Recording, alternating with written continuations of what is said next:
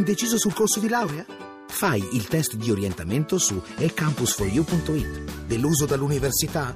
Su eCampus4U.it scopri un nuovo modo di studiare. Troppo impegnato per laurearti? Il piano di studi lo progetti tu su eCampus4U.it. Università eCampus. La conosci? La scegli. RAI GR1. Ma cos'è questa crisi? Ma cos'è questa crisi? Spesa delle famiglie che riprende quota, consumi in crescita a luglio del 2,1% sull'anno e dello 0,4% sul mese, miglior dato dal 2010. Cavi fuori il portafogli, metta in giro i grossi fogli e vedrà.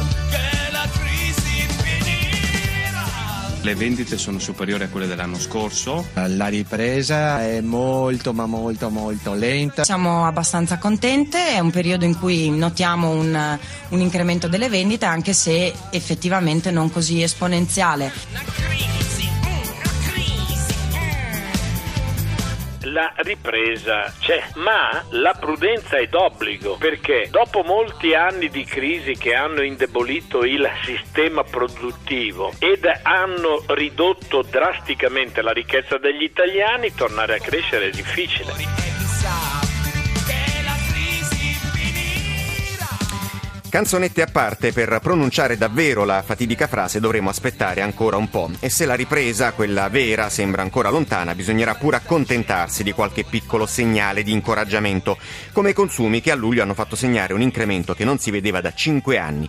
Se le famiglie riescono a spendere, le aziende tornano a produrre e magari ne risente anche l'occupazione. Sarebbe il classico circolo virtuoso per riavviare la macchina ingolfata della nostra economia.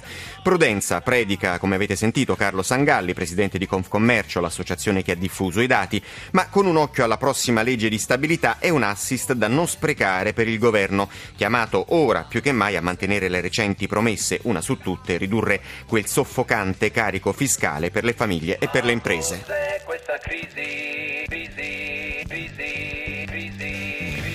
Le altre notizie, immigrazione, la notizia di poco fa, la Danimarca dopo lo stop delle ultime ore ha sbloccato la circolazione dei treni verso la Germania, intanto al confine Serbia-Ungheria dopo le tensioni di ieri è tornata la calma al campo profughi, sullo sfondo restano poi le divisioni in Europa dopo la presentazione del piano europeo di Juncker.